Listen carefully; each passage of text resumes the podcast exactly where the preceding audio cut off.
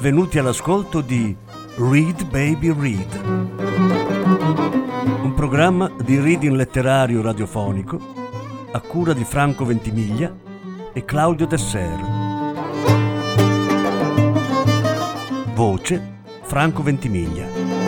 Regia Claudio Tesser.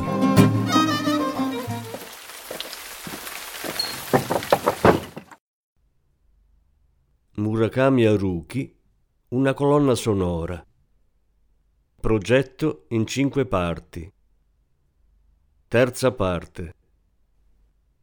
Stan Getz. Stan Getz era una persona molto emotiva, turbata da gravi problemi, la cui vita non si può certo definire tranquilla e serena. Aveva un ego grande come una casa, l'animo corroso da eroina e alcol, e fin da quando fu in grado di ragionare, condusse un'esistenza delirante, senza mai conoscere periodi di sicurezza o di calma. Nella maggior parte dei casi faceva del male alle donne intorno a lui, si stancava degli amici e li abbandonava. Tuttavia, anche se avesse vissuto in mezzo ai ghiacci dell'estremo nord, tanto per fare un esempio, la sua musica, che era come il battito d'ali di un angelo, non avrebbe mai perso quella dolcezza che stregava. Appena saliva sul palco e prendeva in mano il suo strumento, creava un mondo di dimensioni fantastiche. Proprio come lo sfortunato Re Mida trasformava in oro lucente tutto quello che toccava. Sì, nel cuore della musica di Stan Getz c'era una melodia d'oro lucente. Poteva improvvisare in qualsiasi modo o suonare in up tempo, ma il brano aveva sempre un naturale splendore. Usando liberamente il suo sax tenore al pari di corde vocali dotate di un soffio divino, filava un canto senza parole, colmo di vivida gioia. Nel firmamento del jazz i sassofonisti sono numerosi come le stelle, ma nessuno come Stan Getz sapeva levare una voce tanto struggente, senza mai cadere nel facile sentimentalismo. Fino ad oggi mi sono appassionato a molti romanzi, mi sono dedicato a molta musica jazz, ma in conclusione per me il romanzo è Scott Fitzgerald e il jazz è Stan Getz. Pensandoci bene, questi due personaggi hanno forse alcuni aspetti in comune. Nella loro arte si possono ovviamente trovare dei difetti, lo riconosco senza problemi, ma probabilmente è il prezzo da pagare in cambio della loro bravura, dell'impronta eterna che ci hanno lasciato. Ed è proprio per questo che insieme alla loro bravura amo allo stesso modo i loro difetti. Di tutti i dischi di Stan Getz, quelli che preferisco sono i due con la registrazione live di una sua performance al Jazz Club Storyville. Tutto ciò che vi ha inciso è magnifico, al di là di ogni dire. Se posso usare un'espressione banale, c'è in questi album un nutrimento inestinguibile. Provate ad esempio ad ascoltare Move, la Rhythm Session di Al Haig, Jimmy Rainey, Teddy Kotick e Tiny Khan. Incanta per la sua perfezione. Fusi in un corpo solo, i quattro musicisti creano un ritmo rovente come la lava sotterranea, eppure limpido e cool. Ma la prodigiosa performance di Getz è ancora superiore. Arriva fino al cielo come un cavallo alato, spazza via le nubi e ci mostra in un istante le stelle di tutto il firmamento, tanto smaglianti da fare male agli occhi. La bellezza della sua esecuzione attraversa gli anni per colpirci al cuore, perché il suo canto risveglia il branco di lupi famelici che ogni persona cela nell'animo. Lupi che nella neve soffiano il loro fiato bestiale bianco, silenzioso, bellissimo e duro al punto da potersi tagliare col coltello che teniamo in mano. E intanto ci rendiamo conto anche di un'altra cosa, che tale fatale crudeltà si nasconde nel bosco profondo del nostro spirito. Stan Getz, 1927-1991 Nasce a Filadelfia nel 1943 suona nell'orchestra di Jack T. Garden, la prima di molte altre famose formazioni musicali. Dal 1949 al 1952 ha una sua band, ma fa anche delle tournée da solo nei paesi nord europei. In seguito suona con l'orchestra di Stan Keaton, poi passa alcuni anni in Europa e quando torna in America nei primi anni 60 ottiene un enorme successo con la bossa nova. Nel 64 forma di nuovo un proprio gruppo, hot e cool, al tempo stesso. Un sax tenore che ci ha regalato improvvisazioni di talento, piene di un ineguagliabile sentimento poetico.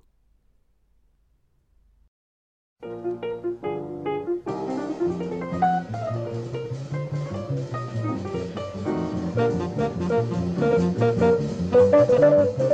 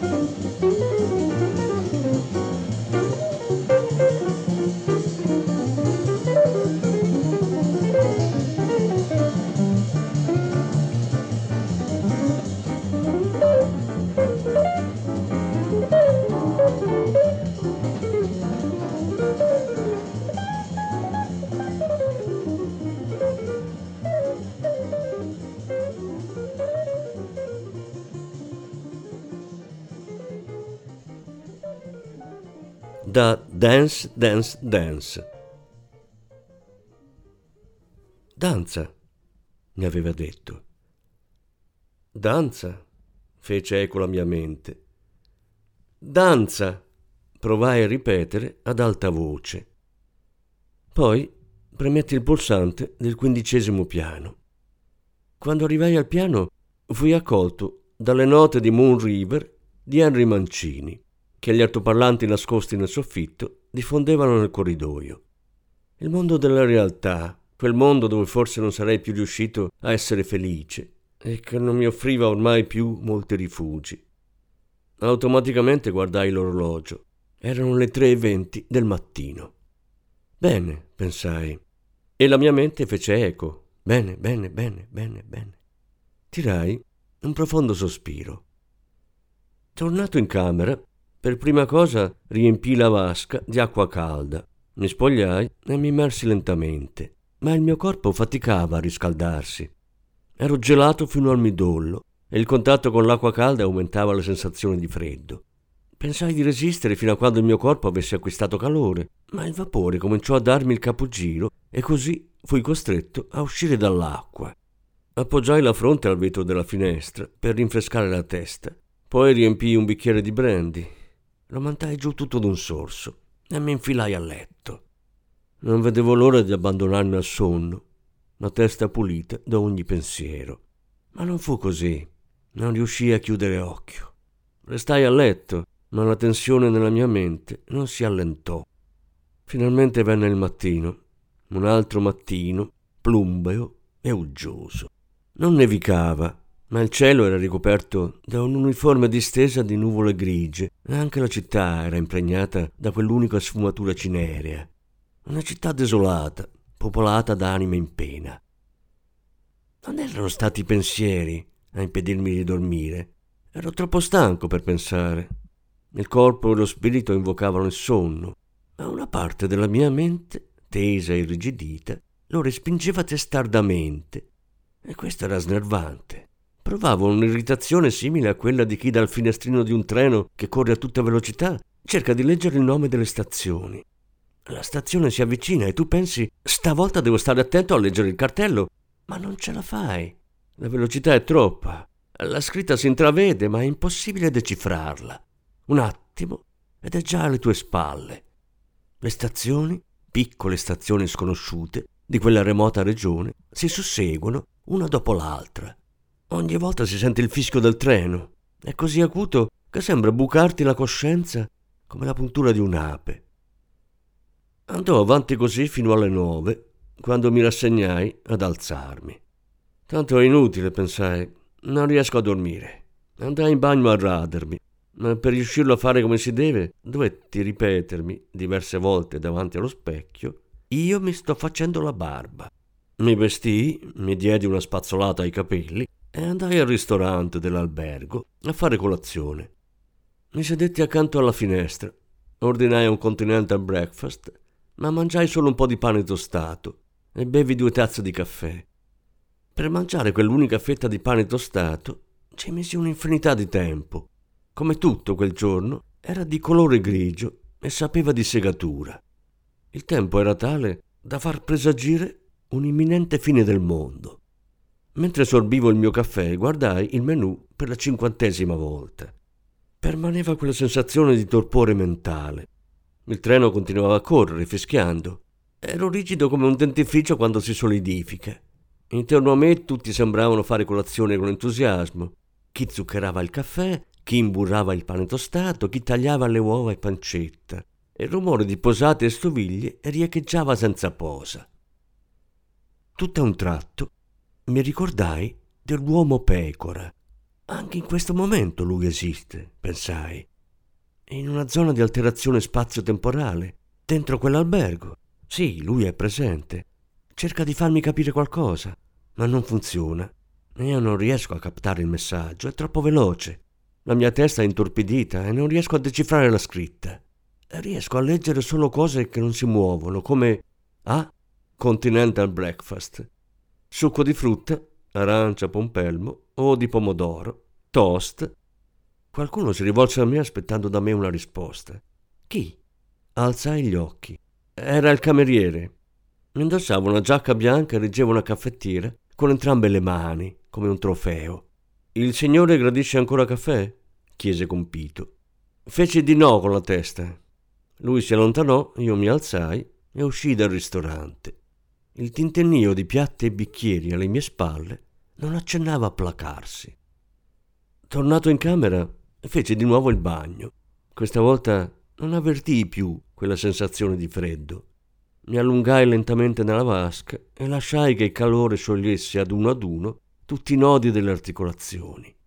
Adesso potevo di nuovo muovere bene le dita. Questo è il mio corpo, pensai, e io sono qui adesso, in una vasca reale, in una stanza reale. Non sono più su un treno troppo veloce, con quel fischio nelle orecchie. Non devo più sforzarmi di leggere i nomi delle stazioni. Non devo più pensare. Uscii dalla vasca, mi infilai nel letto e guardai l'orologio. Erano già le dieci e mezzo. Pensai di rinunciare a dormire e di uscire a fare una passeggiata. E mentre consideravo pigramente questa possibilità, il sonno arrivò all'improvviso come quando a teatro si abbassano di colpo le luci. Ricordo esattamente il momento in cui mi addormentai.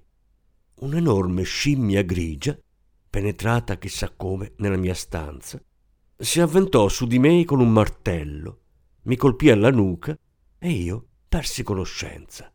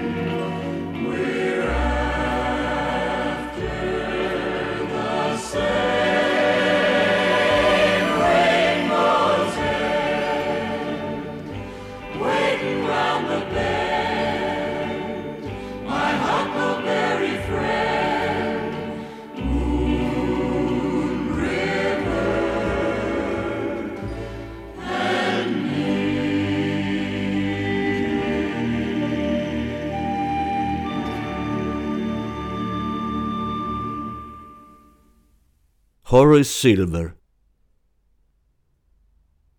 È una storia che risale a molti anni fa, ma una volta, quando ero liceale, misi da parte dei soldi e acquistai l'album Song for My Father. Con la mia ragazza passai da un negozio di musica che si trovava nel quartiere di Motomaci a Kobe e lo comprai. Il disco, ancora sigillato, era pesantissimo. L'indirizzo della casa di produzione Blue Note Records impresso sulla copertina, era 43 61th Street, New York. La mia ragazza non aveva un particolare interesse per il jazz, ma trovò la copertina bellissima. Eravamo in autunno, il cielo era sereno e di nuvole in cielo non se ne vedevano, se non molto in alto, aguzzando la vista. E ricordo persino questi dettagli, perché l'acquisto di quel disco costituiva per me un avvenimento importantissimo. A quei tempi la Blue Note non dava licenza al Giappone di stampare i suoi dischi. Quindi quello che comprai era necessariamente un articolo di importazione, che mi costò la bellezza di 2800 yen. Un dollaro valeva 330 yen. E in un'epoca in cui si poteva bere un caffè per 60 yen era una discreta somma, al di sopra della portata di un liceale. Così, quando riuscivo a procurarmi un disco, l'ascoltavo con tutta l'anima. Come il cane che tiene la testa infilata nella tromba del fonografo, il marchio della Victor, tendevo spasmodicamente l'orecchio a ogni singola nota, alla lettera. Non arrivo a dire che quegli album fossero più importanti della mia ragazza, ma mi stavano a cuore più o meno allo stesso modo. Li toccavo, li annusavo, li guardavo da tutte le parti. Ogni disco per me era un tesoro, un biglietto prezioso che mi permetteva di entrare in un altro mondo, non credo che al giorno d'oggi qualcuno si stringa al cuore il fodero di plastica di un CD, per quanto sia bella la musica al suo interno, oppure lo fa. Il brano che dava il titolo all'album, Song for My Father, possedeva uno strano senso dell'esistenza. Il ritmo era di bossa nova, ma lenta, appiccicosa, quasi oscurata da un filtro. Insomma, l'atmosfera era molto diversa da quella creata dalla bossa nova di Stan Getz, che all'epoca andava di moda. Figlio di un uomo originario del Portogallo, nero, Horace da ragazzo soleva riunirsi con i vicini, che avevano uno strumento musicale, e suonare con loro. Si dice che abbia composto Song for My Father in ricordo di quell'epoca della sua vita. La nostalgia prevade piacevolmente il brano, dall'inizio alla fine. Il mondo personale di Horace Silver vi appare in maniera vivida e in qualche misura magica, in uno stile che non è né hard bop né funky. La melodia è orecchiabile, ma ha molta profondità. Vale anche la pena di prestare attenzione al sax tenore incisivo, un po' rude, del giovane Joe Anderson. È un suono che, ascoltato a stomaco vuoto, ha un impatto fisico notevole. Ho messo quest'album sul piatto del giradischi innumerevoli volte. Ho anche comprato il CD, ma finisco sempre col preferire il vecchio LP in vinile. Eppure non mi viene mai a noia. Ancora adesso, quando poso la puntina e parte quell'originalissima introduzione, mi sento battere il cuore. Nella canzone Ricky Don't Lose That Number, gli Steely Dan citano questa introduzione.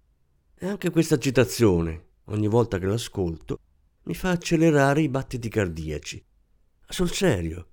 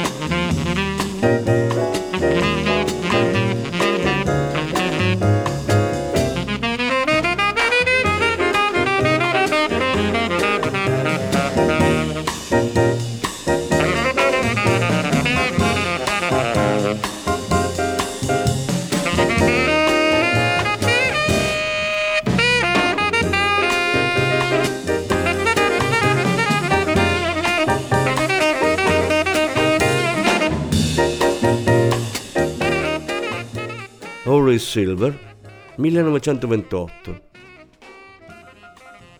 Nasce nello stato del Connecticut. Fondatore del funky jazz, fu il pianista e compositore più importante del marchio Blue Note. Nel 1953 definisce formalmente lo stile funky per il piano, Opus the Funk, e gode di una grande fortuna come geniale creatore di melodie. Nel 1956 forma il proprio quintetto, restando scalpore con il boom del funk. Uno dei suoi brani di maggior successo è Song for My Father.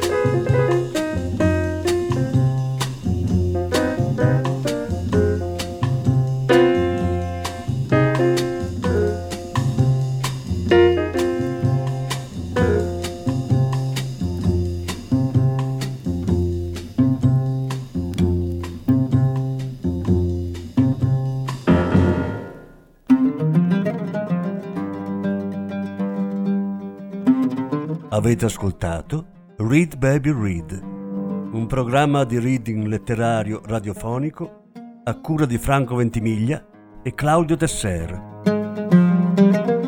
Grazie per l'ascolto, alla prossima settimana. La quarta parte della lettura sarà trasmessa la prossima settimana.